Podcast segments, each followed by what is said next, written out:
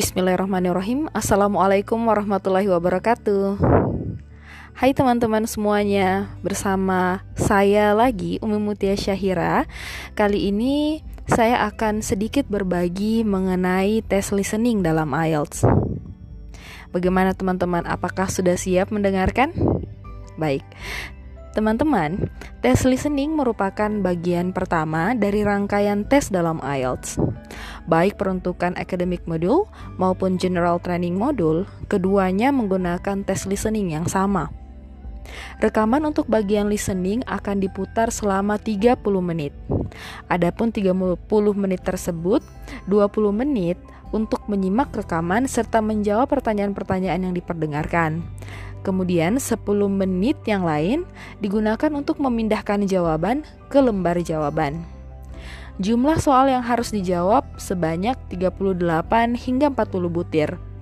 Rekaman diputar hanya satu kali teman-teman, tanpa ada pengulangan dan tanpa ada jeda. Listening terdapat ke dalam empat bagian.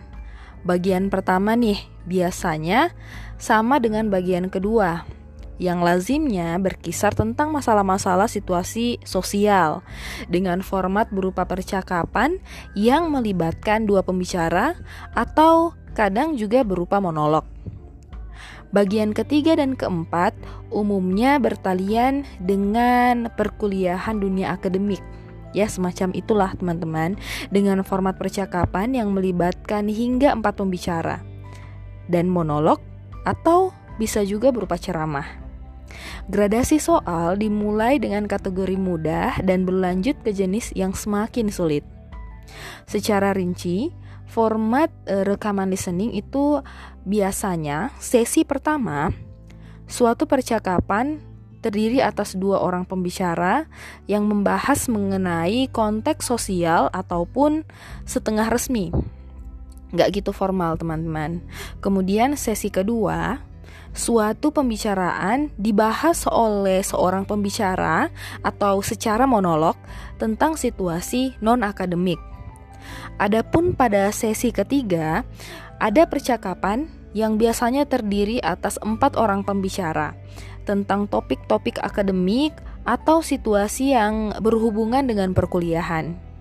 Sedangkan pada sesi keempat, biasanya akan condong membahas sesuatu mengenai perkuliahan atau monolog yang bertemakan universitas.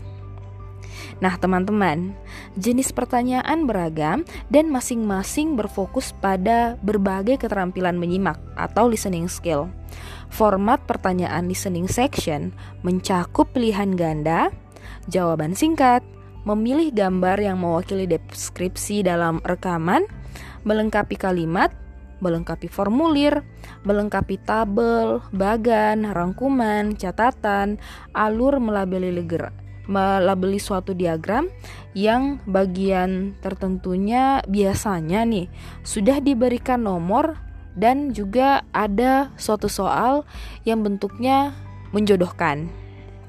Nah, untuk itu saya ada sedikit tips nih buat teman-teman atau strategi umum yang biasanya ampuh untuk digunakan pada saat tes IELTS. Seperti ini teman-teman. Biasanya, setiap bagian dalam tes IELTS memiliki perintah atau instruksi tersendiri. Ya, sepertinya sih sepele-sepele saja ya, teman-teman. Tapi kita harus betul-betul membacanya dengan seksama. Mengapa? Ada yang tahu?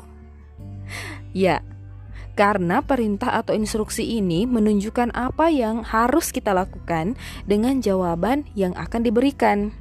Berapa jumlah kata yang harus kita tuliskan? Adakah tabel yang harus kita isi?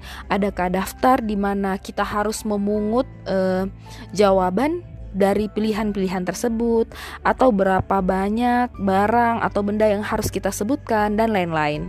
Semuanya tertera dalam instruksi dalam soal.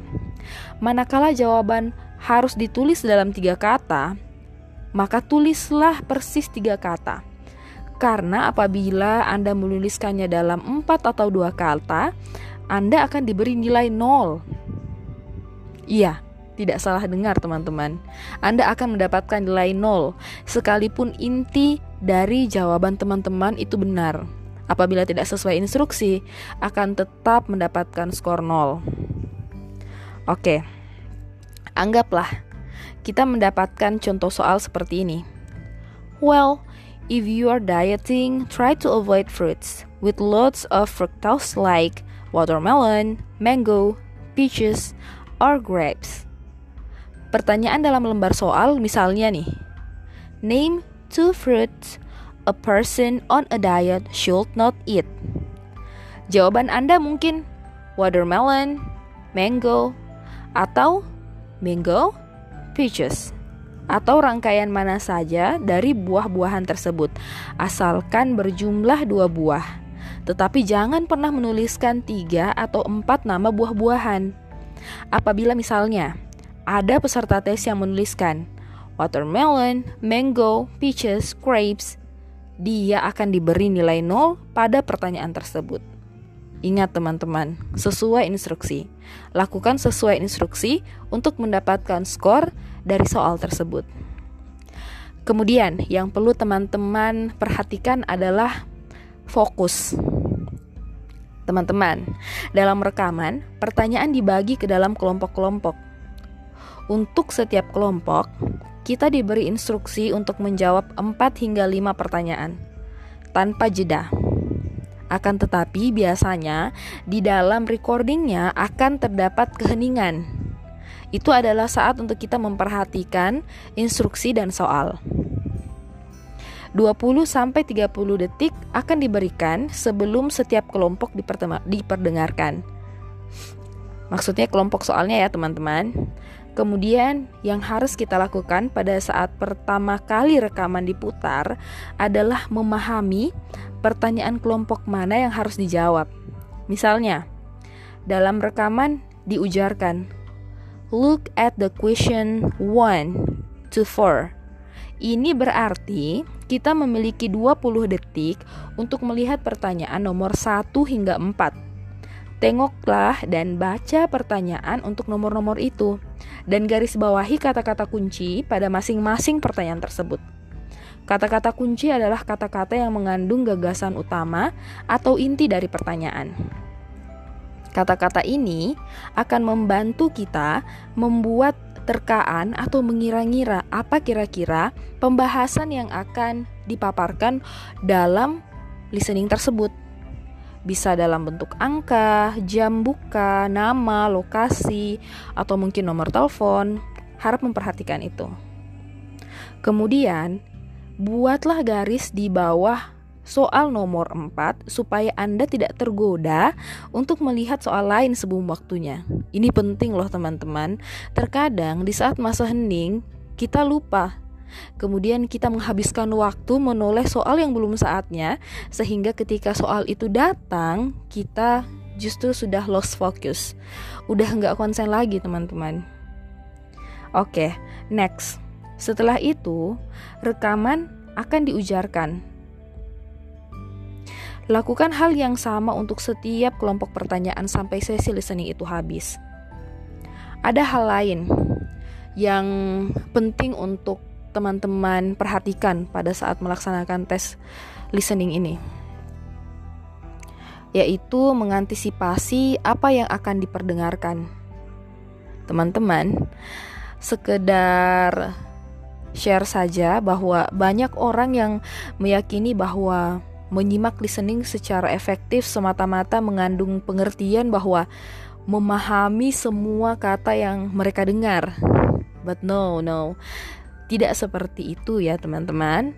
Oleh karena itu, mereka kadang ada yang beranggapan bahwa bila mereka tidak memahami setiap kata, mereka tidak akan bisa menjawab pertanyaan-pertanyaan dalam soal.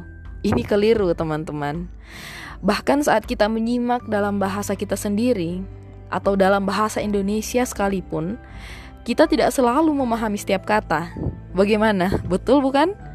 Misalnya dalam ruangan yang gaduh atau dalam jaringan telepon yang buruk.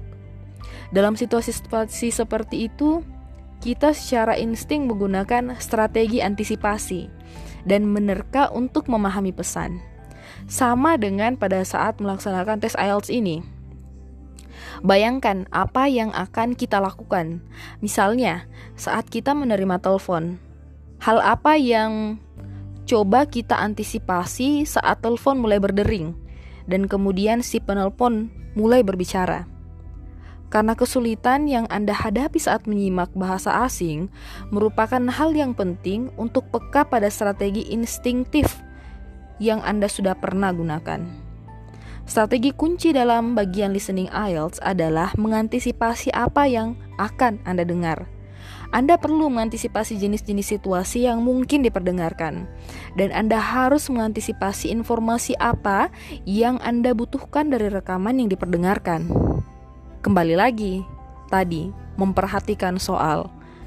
Jadi kita mengetahui fokus-fokus apa saja yang perlu kita cari dalam mendengarkan materi listening tersebut.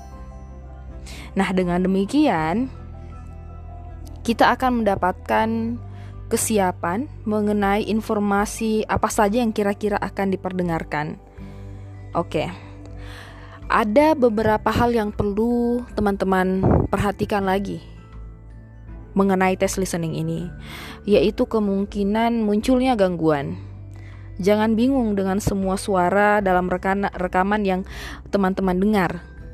Rekaman menggunakan beberapa suara yang berbeda. Ada orang tua, anak muda, pria, dan wanita.